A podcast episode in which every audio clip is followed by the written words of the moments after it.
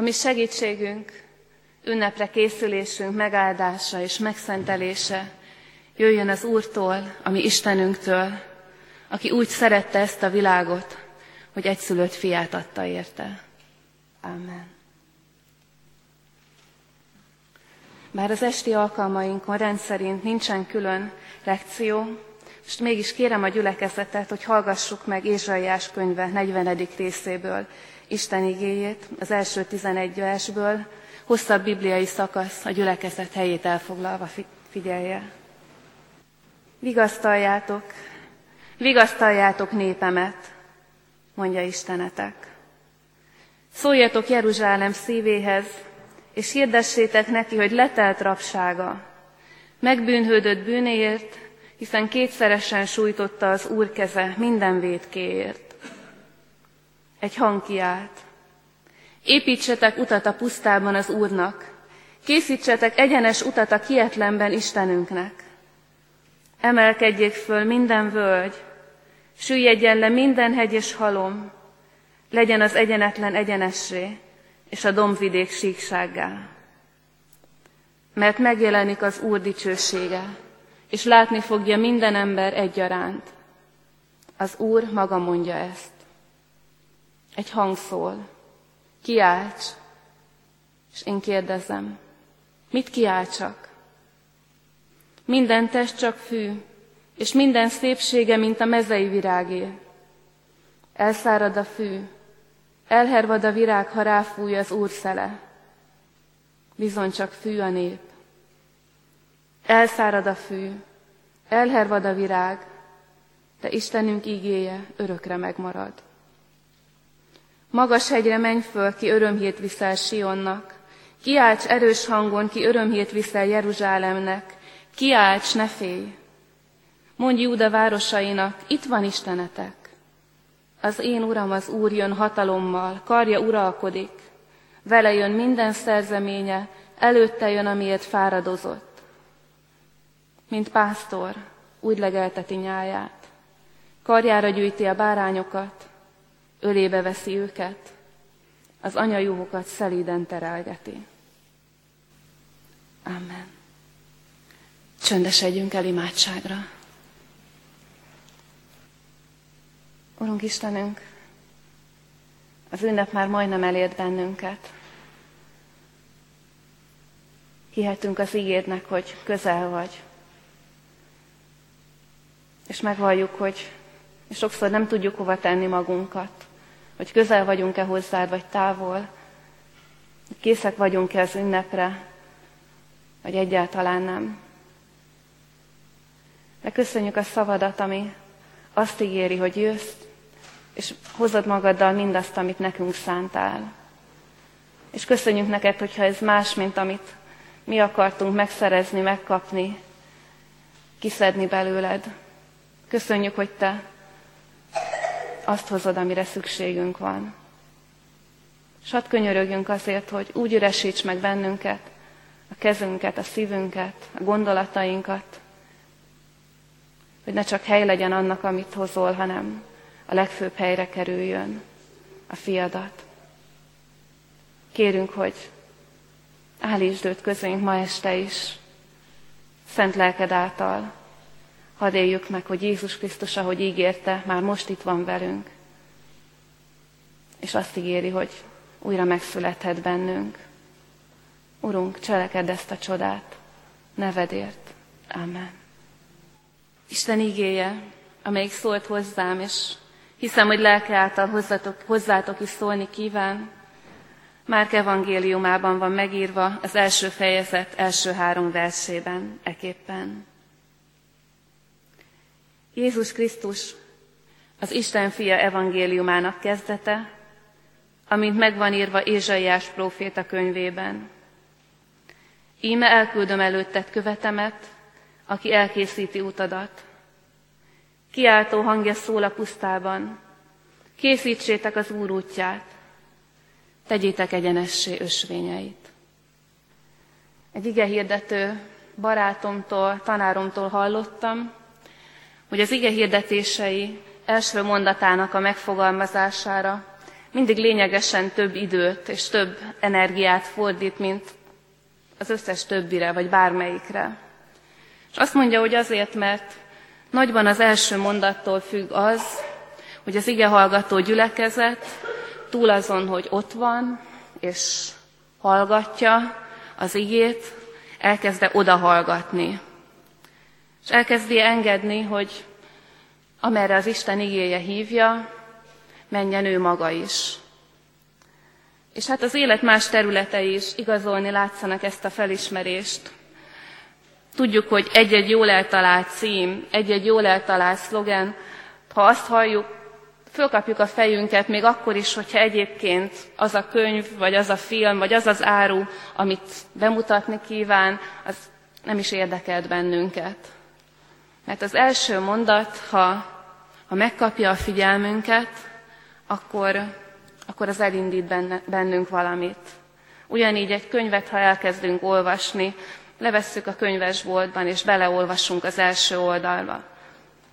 Lehet, hogy megvesszük, mert az első pár sor megszólított, vagy félrerakjuk. Mert mindennek az eleje valamiképpen a nagy egészről beszél. Kóstolót ad nekünk abból, hogy miről is fog állni ez az egész könyv, üzenet, film, bármi egyéb. És ezért is izgalmas úgy készülni most az ünnepre, hogy estéről estére azt nézzük meg, hogy azok, akiket Isten lelke arra indított, hogy Jézus történetét elénk adják, mivel kezdik ezt. És az a különös, hogy tulajdonképpen mindenki mással.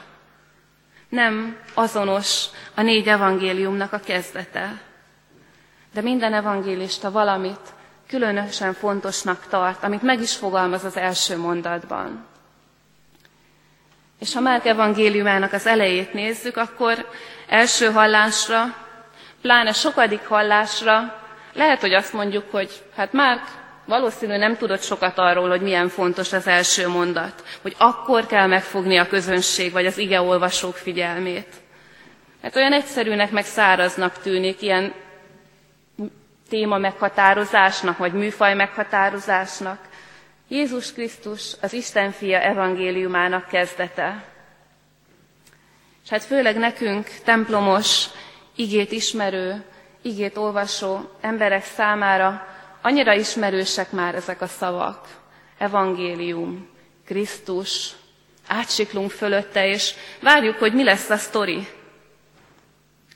Ilyen szempontból azt gondolom, hogy azok számára, akik nem ismerik a Szentírást, akiknek ismeretlen az egyházi nyelv, előnyük van velünk szemben. Mert ők, ha ezt a félmondatot hallják, lehet, hogy fölkapják a fejüket, és azt mondják, hogy mi az, hogy Krisztus? Lehet, hogy megkérdezik, hogy mi az, hogy evangélium? Sehol máshol nem hallom, csak a templomban. Mi az értelme ennek? És mi pedig, akik már olyan jól tudjuk ezt a mondatot, gyerekkorunktól fogva talán, lehet, hogy észre se vesszük, hogy ennek a mondatnak a fele nem is magyarul van. Jézus Krisztus az Isten fia evangéliumának kezdete. Ebben éppen a kulcsszók héberül vagy görögül vannak.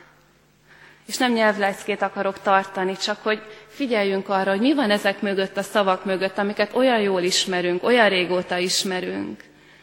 A Jézus név, tudjuk, hogy egy héber név, és azt jelenti, hogy szabadító. Azt jelenti, hogy üdvözítő. A Krisztus az nem egy melléknév, vagy nem egy második neve Jézusnak. Az azt jelenti, hogy hát szó szerint azt jelenti, hogy felkent, ha magunk számára le akarjuk fordítani, akkor azt jelenti, hogy egy feladatra fölhatalmazott ember. Valakit, akit az Isten megbízott egy fontos feladattal.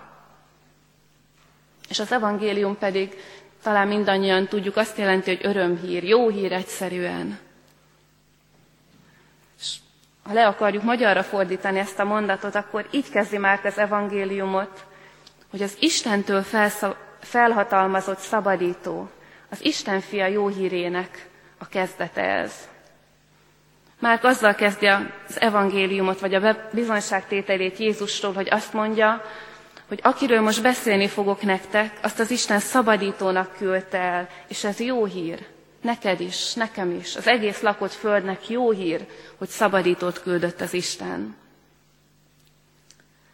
És nem csak ez a félmondat szól arról, hogyha Márk el akar valamit mondani Jézusról, akkor azzal kezdi, hogy ő szabadító, hanem utána rögtön az ószövetségi idézet. És ezért is olvastam föl az egész Ézsaiási részt, ahonnan vette Márk. Minden a szabadításról szól.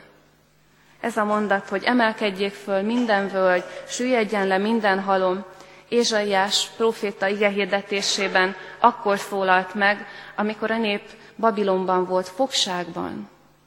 És amikor a szabadítás, az úgy kellett, mint egy falat kenyér. A szabadítás reménye az úgy kellett, mint egy falat kenyér.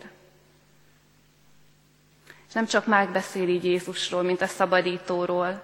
Minden evangélium, amikor Jézus születéséről beszámol, azt mondja, hogy szabadító született. Mikor az angyalok megjelennek a pásztoroknak, azt mondják, hogy ma született nektek az üdvözítő, a szabadító, aki az Úr Krisztus Dávid városában. Aztán, mikor majd Simeon a kezében tartja a nyolcnapos Jézust, azt mondja, hogy most bocsátod el, Uram, szolgádat, ígéreted szerint békességgel, mert meglátták a szemeim a te üdvösségedet, a te szabadításodat. És később pedig, amikor Jézus elkezd nyilvánosan működni, akkor Máté azt az igét hozza róla, hogy a nép, ami a sötétségben lakott, nagy világosságot lát, és akik a halál földjén és árnyékában laknak, azoknak világosság támad. Mikor Jézus elkezd nyilvánosan működni, akkor Márk Máté azt mondja róla, eljött a szabadító azoknak, akik a félelem, a magány, a halálfélelemnek a foglyai. Akárki Jézusról beszél, először azt mondja, hogy szabadító. De különös, ahogy mi a fogsággal és a szabadsággal vagyunk emberek. Izrael népéből, amikor elhurcolták őket a babiloni fogságba, akkor mindenki tudta, hogy fogságban vagyunk. Senki sem mondta azt, hogy otthon vagyunk, a legkisebb gyermek sem. Nem is énekelték a régi Isten dicséreteket, azt mondták, hogy fogságban vagyunk, énekelni, örülni se tudunk.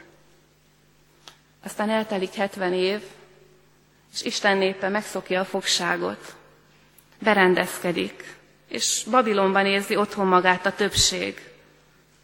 És az a nagy üzenet, ami még a fogság kezdetén akkora ígéret volt, hogy eltelik a hetven év, és eljövök hozzád népem, és megszabadítalak, az hetven év múlva már csak keveseknek lesz örömhír. Sokan maradnak Babilonban, mert, mert megszokták a fogságot. Jól élnek benne. Tudják, hogy nem ez az a föld, amit az Isten nekik ígért. Tudják azt, hogy Babilóniában más isteneket tisztelnek, hogy a királyt istenként kell tisztelni, de megszokták, berendezkedtek. És ezért kevesen is élnek azzal a lehetőséggel, hogy az Isten szabadítását megragadják és hazatérjenek. Meg tudjuk szokni a fogságainkat. Azt mondta valaki, hogy sokan közülünk azzal töltjük az életünk legnagyobb részét, és arra fordítjuk a legtöbb energiánkat, hogy otthonossá tegyük a börtöneinket. Azt, ami ami szorít bennünket, ami nem enged kitörni, vagy megpróbálunk jól elérdegélni. De attól ezek még csak börtönök maradnak. És Jézusnak, a szabadítónak az eljövetele mindig azt a kérdést intézi hozzánk, hogy szükséged van-e szabadítóra? Vagy látod-e, hogy szükséged van szabadítóra? Vagy jó neked ott, ahol vagy? És karácsonykor azt gondolom, hogy Isten először, különösen a saját népét kérdezi. Először bennünket kérdez. És azt kérdez, hogy népem, te, aki egyszer vagy talán már többször megtértél hozzám, akinek az otthona a templom, szükséged van-e még rám, mint szabadítóra? Vagy úgy gondolod, hogy, hát csúnya magyarsággal mondom, én már meg vagyok szabadítva. Mert ha így gondoljuk, nincs szükségünk egy Jézusra. És ezt látjuk, hogy amikor Jézus megszületett, amikor elkezdte hirdetni az Isten szabadítását, és ezt minden tettével aztán alátámasztotta, gyógyított, tanított, megerősített, bűnbocsátott meg, sokaknak kellett, és még többeknek nem. És leginkább az Isten népe volt az, ahol a legtöbben mondták, hogy nekünk erre a szabadításra nincs szükségünk, mi az Isten népe vagyunk, mi szabadok vagyunk, mi Ábrahám fiai vagyunk, az Isten fiai vagyunk, nekünk nem kell még egy szabadító. És ezért mondja János, hogy az ige volt az igazi világosság, amely megvilágosít minden embert. És ő jött el a világba. A világban volt, a világ általa lett, de a világ nem ismerte meg őt. A saját világába jött, és az övéi nem fogadták be őt. Csak azok fogadták be Jézus Krisztust, akkor, amikor itt volt a földön, akik a lényénél, a szavánál, a világosságánál meglátták a maguk fogságait, és meglátták azt, hogy szabadítóra van szükségük. A bűnből annyiszor mondtuk, annyiszor hallottuk, annyiszor megtértünk már, de van-e szükségünk szabadítóra a bűnből? A bűn talán eddig soha föl nem ismert formájából. És csak hadd mondjak néhány példát azokra, akik fölismerték, hogy így vagy úgy, de szükségük van szabadítóra. Mindig Zákeussal kezdjük. De igen, ezt az embert Jézus Krisztus a pénzimádatából gyógyította, szabadította meg, az önzés rabságából. A samáriai asszonyt és annyi más a múltjuk rabságából szabadította meg. És Nikodémust, Izrael tanítóját, őt abból, hogy annyi mindent tudott az Istenről, de, de nem tudott teret adni az Isten lelke munkájának saját magában. Izrael tanítója volt, és nem érte meg, mit jelent az, hogy az Isten lelke engem átjár és újjászül. Őt ebből kellett megszabadítani a Jézusnak. Az ige volt az igazi világosság, ami megszabadít minden embert. Ő jött el a világba. A világban volt, és a világ általa lett, de a világ nem ismerte meg őt. Saját világába jött, és az övéi nem fogadták be őt. Akik pedig befogadták, azokat felhatalmazta, hogy Isten gyermekei legyenek. Mindazokat, akik hisznek az ő nevében. És olyan szép, hogy az ige szinte mindig összekapcsolja a szabadítást és a világosságot. Mert a szabadítás mindig együtt jár a fénnyel, a világosság megjelenésével. Szó szerinti fizikai értelemben is. Csak a bányászokra gondolunk, ha benragadnak az aknában. A fény, az már egyet jelent a szabadulással. A romok alá került ember számára a fény, az már a megszabadításnak a jele. És amikor belül történik a szabadítás, az is mindig világossággal jár, mert meglátjuk az eddig nem látott börtöneinket.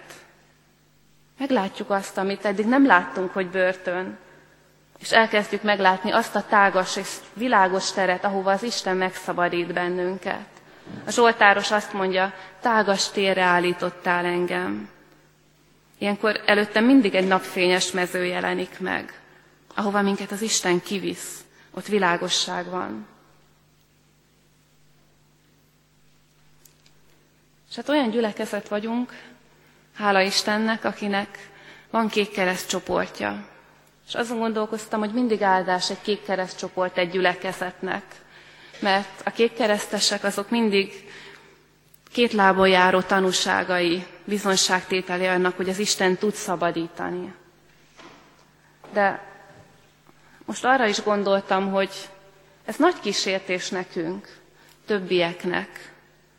Mert olyan könnyen gondoljuk azt, hogy hát azok, akiknek szabadításra van szükségük, azok a kék keresztesek. De Isten igéje nem ezt mondja. Isten igéje nem azt mondja, hogy én csak akik keresztesekhez küldöm a fiamat. Azt mondja, hogy a népemhez küldöm Jézust, a szabadítót, mert mindenkinek szüksége van szabadítóra. És ezért azt gondolom, hogy a kék kereszteseinkre nem úgy kell nézni, mint akiknek szükségük van az Isten szabadítására. És kimondva kimondatlan ott van, hogy nekem nem. Hanem úgy kell rájuk nézni, a kék kereszteseink azok, akik meglátták, hogy szükségük van az Isten szabadítására, és megragadták azt. És akkor is, azok is, akik újra meg újra bukdácsolnak. De jönnek az Isten házába, jönnek az Istennel találkozni, mert meglátták Jézusban a szabadítót. Ők azok, akik nem csak szükségük van a szabadításra, de meglátták Jézus fényénél azt, hogy ő a szabadító, és el is fogadják. És így hív ma bennünket Isten igéje arra, hogy nézzük meg, szükségünk van-e nekünk is szabadításra. És annyi mindenből, az Isten népe annyi mindenből vár megszabadításra. Egy lelkész kollégám mesélte, Kisfaluban szolgál már évek óta, és közismert az az asszony meg a lánya abban a faluban, akik rendszerint minden vasárnap ott vannak az Isten tiszteleten, és amikor a mi atyánknak azt a részét imádkozza a gyülekezet, hogy bocsáss meg a mi vétkeinket, miképpen mi is megbocsátunk az ellenünk vétkezőnek, akkor a két asszony mindig azt mondja, hogy soha, soha, soha. Ez az ő mi atyánkjuk. És milyen könnyen válhat az Isten embere is a megbocsátani nem tudás rab, rabjává. Ér bennünket egy meg nem érdemelt sértés, és úgy érezzük, hogy nem tudunk megbocsátani. És addig dédelgetjük ezt a nem tudok megbocsátani, amíg szép lassan átváltozik azzá, hogy nem akarok megbocsátani. És amikor nem akarunk már megbocsátani, az már képtelenné is tesz bennünket a megbocsátásra. Ott már csak a szabadító segíthet. És Isten népeként nem vagyunk mentesek attól, hogy ebbe belekerüljünk. Szüksége van az Isten népének is szabadítóra. Vagy ott van az önigazolás fogsága. Hogy amikor mindig van magyarázatom, lehet, hogy kedvesen, lehet, hogy viccesen, lehet, hogy agresszívan, de mindig van magyarázatom arra, hogy miért azt tettem, miért azt mondtam.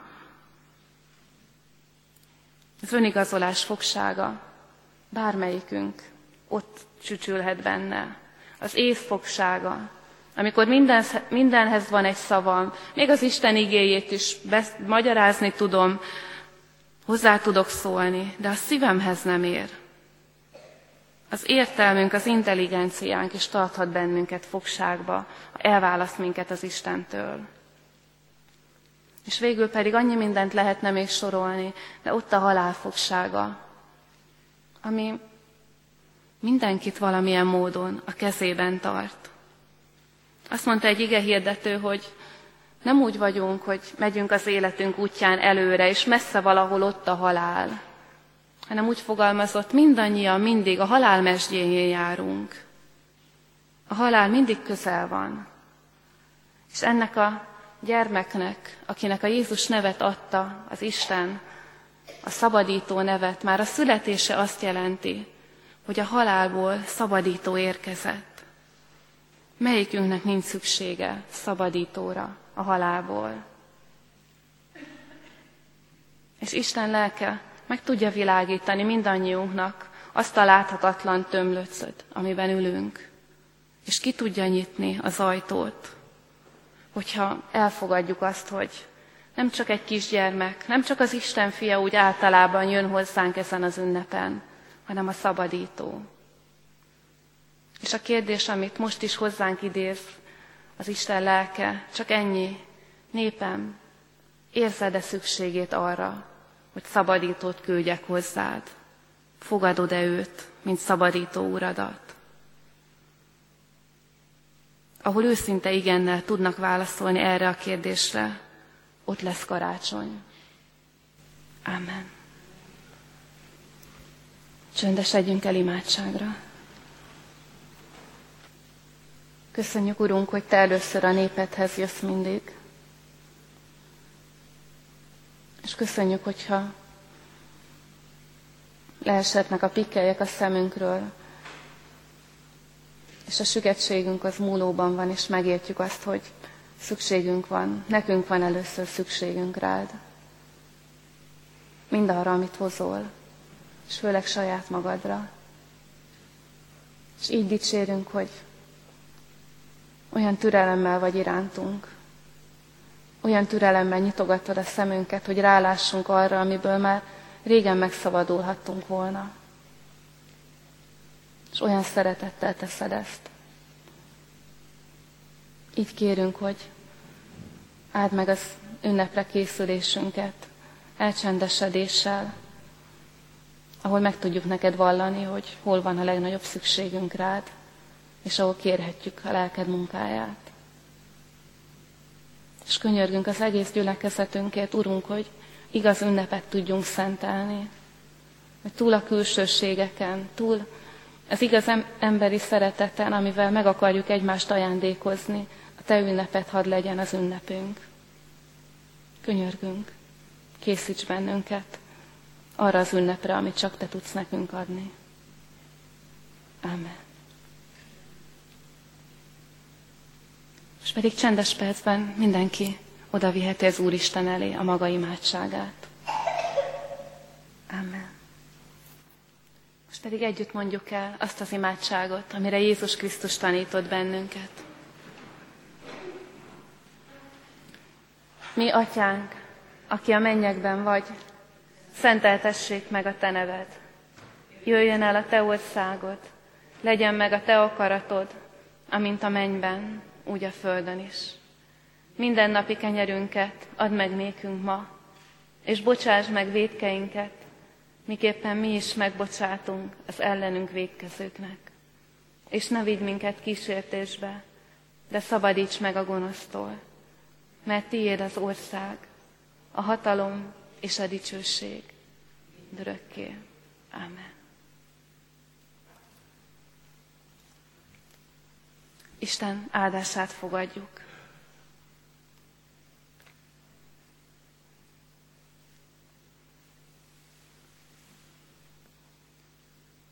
Készülj, népem, jön már az Úr, vele minden szerzeménye. Amen. Isten tiszteletünk zárásaként a háromszáznégyes dicséretet énekeljük.